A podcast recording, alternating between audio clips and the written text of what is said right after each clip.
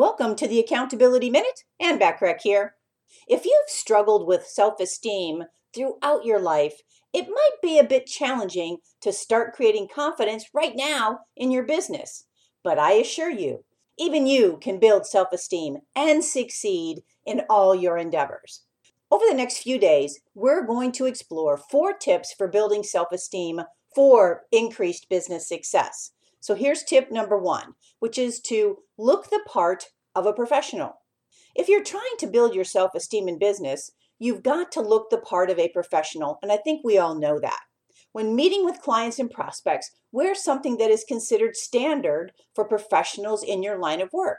If you're a graphic designer, for example, or an artist, you'll have more flexibility. However, if your profession is more formal, such as a marketing consultant, you'll have to present yourself a little bit differently with a professional image.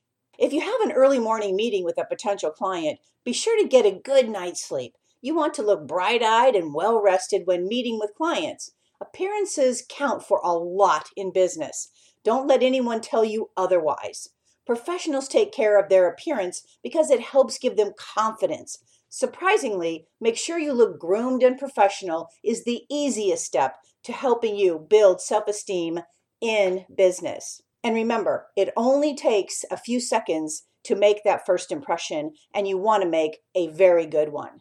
Tune in tomorrow for tip number two for building self esteem for increased business success. In the meantime, remember to take advantage of all my complimentary business success resources and tools when you're a member of my free silver membership at accountabilitycoach.com.